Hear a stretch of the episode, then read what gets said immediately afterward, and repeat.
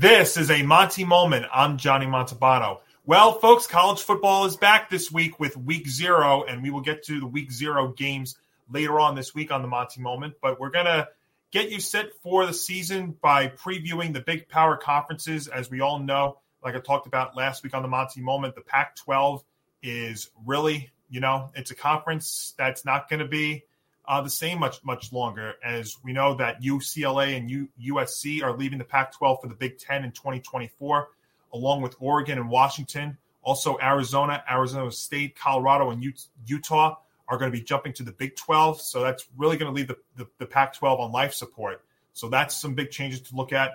Uh, also, you know what's also changed this off season? Well, we have new coaches and new fa- uh, new coaches in new places. You know, Matt Rhule is back in Nebraska. Deion Sanders is in Colorado.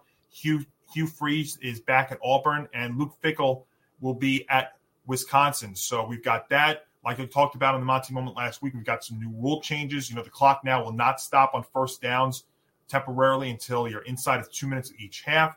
It, this is also the final year of the college football playoff with the 14 format, which I think this year is going to be absolutely full of drama, and we'll get to that in a little bit as we we preview along. So there's a lot of great storylines and stuff as we get you set for the college football season. And what we're going to do here is go through some of the go through the big uh, power conferences, give you some predictions, give you col- give you the uh, what I think are going to be the four teams in the college football playoff, which might spark a little bit of drama and controversy. But the college football playoff is supposed to do that, so that's what we'll do here. And you know what? I think it's only fair that we start out west in with the Pac-12 because in my opinion, this is my favorite conference going into the season because it is deep.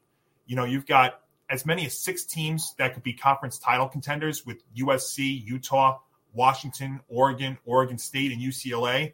They all have a case.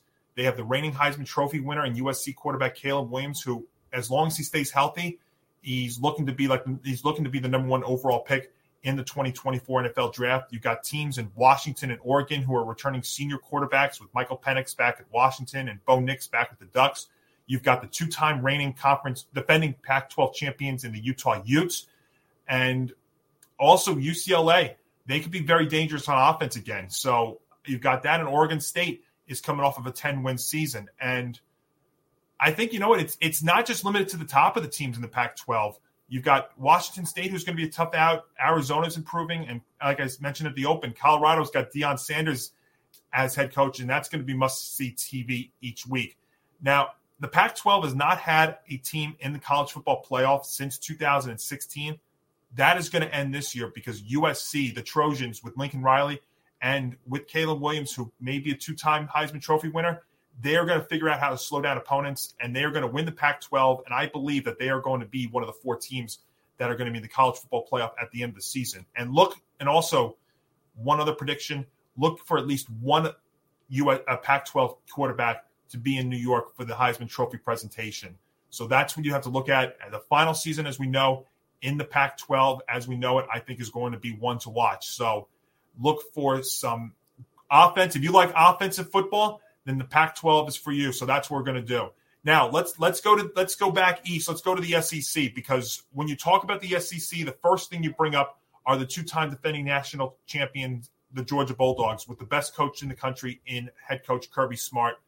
They have a chance to do something that has never been done in the modern era of college football, and that's win three consecutive national championships. You know, the only three-peat in college football history came all the way back in 1934 to 36 when Minnesota claimed three straight titles.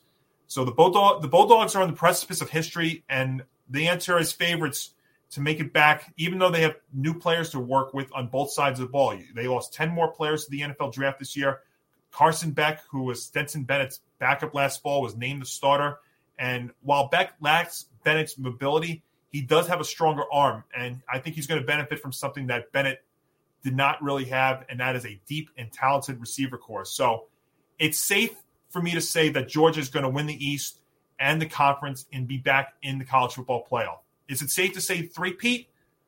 I'm not ready to go there just yet because you know teams that look to, to three-peat seem to fade off in year number three, and there are a lot of caliber teams in college this year. So, but to get them out of the East, I think is not going to be a problem, even if they have a sneaky loss somewhere. But their schedule is favorable. They've got the best coach in college and you know they're 21 and 29 and one in the last two years, and opponents have had a tough time keeping up with them.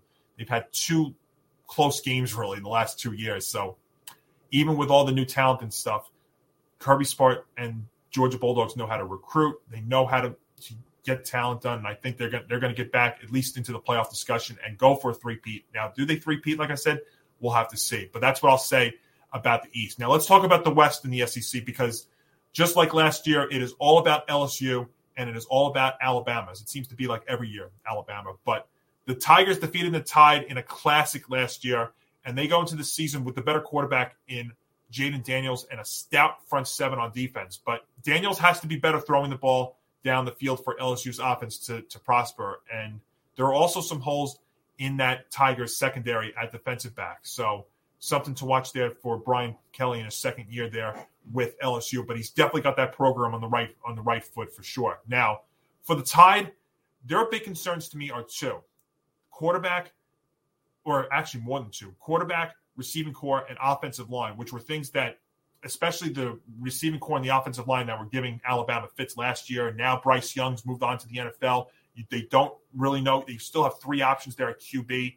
Uh, you know, they had an 11 win season last year, but it was not great, especially for Alabama standards. But the one thing I looked at Alabama going into this year was looking at their schedule. They do have a challenging schedule. And yes, it's rare to say that Alabama's got a challenging schedule, but it's also the fact that they play those challenging teams. They have at least four ranked opponents that they are playing at home, and they are night and day playing home and away. So doubt Nick Saban at your own risk. And this is going to be risky in saying this, but because of the uncertainty that I'm seeing in Alabama's quarterback position and their receiving corps and stuff, I am taking the Tigers to win the West over the Tide. But Georgia in the SEC, I think right now is the way to go. And so I'm going to take the Bulldogs in the SEC, and I'm also going to take them to be one of the four teams in the college football playoff. So that's what we're going to go with there in the big now let's go to the big ten because the tide has changed in the big ten and no i'm not just talking about the fact that there are new teams joining i'm talking about the fact that the michigan wolverines have surpassed the ohio state buckeyes in this conference. And i could say and i could say that without hesitation. They've they beat osu twice in a row. They could definitely make a case for a three-peat in that regard. Uh, they got quarterback jj mccarthy entering a second season as the undisputed starter. They've got blake corum who was great at running back before he got injured late last year. He's also back for Coach Jim Harbaugh's squad.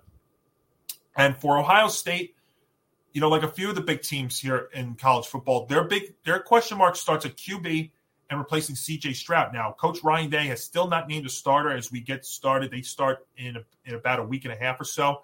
And that's going to be fascinating to see what they're going to go with there. But you look at this Buckeyes team, and their offense is going to be absolutely loaded this year. You know, with Marvin, with Harrison coming back, you know, you've got a great receiver in Emeka Egbuka, tailbacks Miyan Williams, TreVeyon Henderson is coming back. Uh, TreVeyon Henderson has a chance to be, be the, the, one of the better offensive players in football this year at running back. So they also have to shore up their offensive line because it's going to have to grow up fast, and the defense is going to have to play better than a year ago. So, given that case, I think the Buckeyes could rack up, could definitely rack up some nice wins this year, especially a couple of road games. You know, they, they go on to take on the Fighting Irish this year again for the second straight year. This time at Notre Dame. They've got Wisconsin on the road. They've got Penn State at home. Who the Nittany Lions? That's a team to also watch in the Big Ten too. I think they're going to be a very, very sneaky team for possibly Michigan and Ohio State. I don't think they're on their caliber yet, but I think they're very, very close. So I think you're looking at three very, very good teams there in the Big Ten. So even with those, if they get those wins, they could even afford the Buckeyes could a another defeat to their rival Michigan Wolverines. But saying all that, that to me is why you will see not one but two Big Ten schools in the college football playoff this year, and that is that would round out my four teams my four teams in the playoff, which we will review in just a moment. Now, in the ACC, the ACC has been really all about the Clemson Tigers the last eight seasons because they've won the ACC championship seven out of the last eight years. But I think this year they're going to be in for a very serious challenge from one Florida State you know, FSU, they had a breakout 10 win season in 2022. They were returning a ton of talent from that team. They also made several upgrades at several positions from the transfer portal, which is something that Clemson head coach Dabo Swinney has really not used to his advantage is the transfer portal. And there are position groups on that roster that could use a lot of help. Now, again, Clemson won 11 games last year, but again, they did not look that great at all. And they have they're one of the teams that when you look at their trying to replace players that go pro, whether that's you know um, Trevor Lawrence at quarterback, whether that's Travis Etienne at running back, they really have not been able to replace that. They thought they had that in DJ Uiagalelei, and he was not great, and he ended up transferring. So the real big question with with uh, to me with Clemson is uh, is again at the quarterback position. Is Cade Klubnik the answer at QB? I don't know. We haven't really seen a lot about him. I mean, does bringing in offense coordinator Garrett Riley from TCU does that help spark the Clemson's offense? I don't know if it does. And the way that Florida State looked, and with all the answers they did, that's the thing.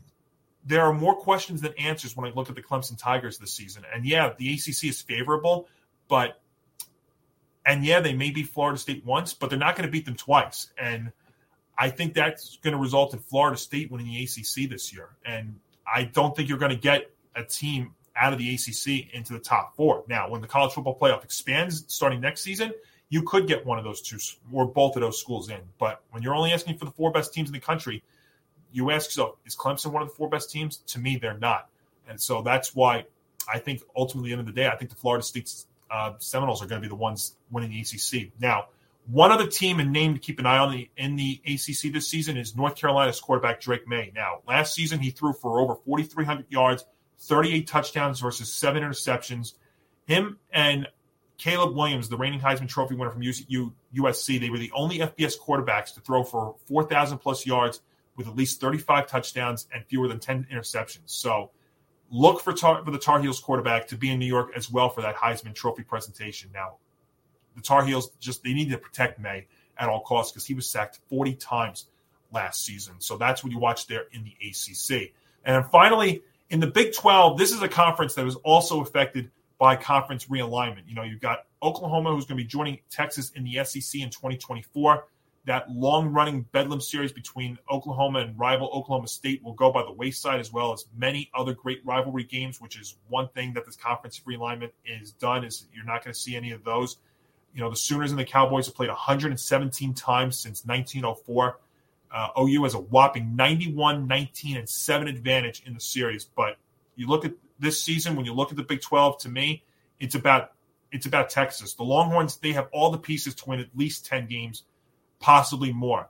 Uh, they should have a chance to win their first Big 12 title since 2009 in their final season in the league. Now, if you believe Coach Steve Sarkisian, quarterback Quinn Ewers, who we've heard before, put in the work this summer to improve. He's matured. They got all five starters back on what should be a very, very good offensive line. And if a couple of their transfer portal additions step up in the secondary and linebacker Anthony Hill is as good as advertised, this defense should be good enough to do it. So I'm going to take the Longhorns to win the Big 12 there. Now, let's talk about the college football playoff because again, this is the final season as with the 14 format. It's there's going and I'm going to tell you right now as I sit here with a few days to go until the start of the regular season. There is going to be drama this year in the college football playoff. There really was not a ton late in the season. I mean, you, last year what was nice was we had points where you could look at eight teams for four spots. I think you're going to have that again, and there's going to be a lot of drama and there's going to be controversy because when you look at it, when when the CFP expands to 12 teams, you're not going to have the drama that you've had these last couple of years, and that is a disappointment in my eyes. Yeah, it's gonna it's gonna be nice for like the Cincinnati's and the TCU's of the world who being in the playoff the last two years, I think has been great for the sport. But it also creates less drama. But so enjoy this year. But like I've been saying throughout this Montie moment, I got Georgia in the SEC. They're going to make the playoff. They're going to try and go for a three-peat. I've got both Michigan and Ohio State once again making the playoff out of the Big Ten this year. And yes, folks, USC out of the Pac 12 is going to end the conference's slump in the college football playoff as and in its final year as we know it. So, so many storylines, so many questions, so much to look forward to this upcoming season. I cannot wait to get it started. Of course, we've got week zero coming up this Saturday, the 26th of August. We will we will preview this that week. You know, you've got my Notre Dame Fighting Irish being the very first game on Saturday afternoon. You've got USC in action Saturday night. You've got seven total games. We will look forward to that in a, in a, in a future Montie moment later on this week. So, folks, summer's coming to an end. That may be bad for some, but it's the college football playoffs. The college football season is here. You've got the NFL not too far behind it. You've got other sports coming down the stretch. It is a great time to be a diehard sports fan, and it is great to be back on and talking with you with you about it on the Montie Moment. Yes, I haven't been on in a couple months, but I'll tell you what, I am back, and you're to get you're not going to get tired of me because I'm going to be on a bunch for you to talk about college, pro, and all that good stuff. So for more, like us on Facebook and Twitter at Game On ETB. You can follow me on Twitter at Montalbano NY. Please check out our YouTube channel at youtube.com slash ETB Network, where if you like our Montie moments, please leave us a like.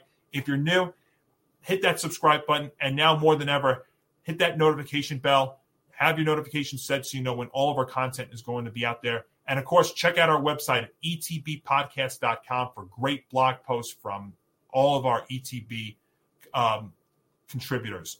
This has been a Montie moment. I'm Johnny Montalbano.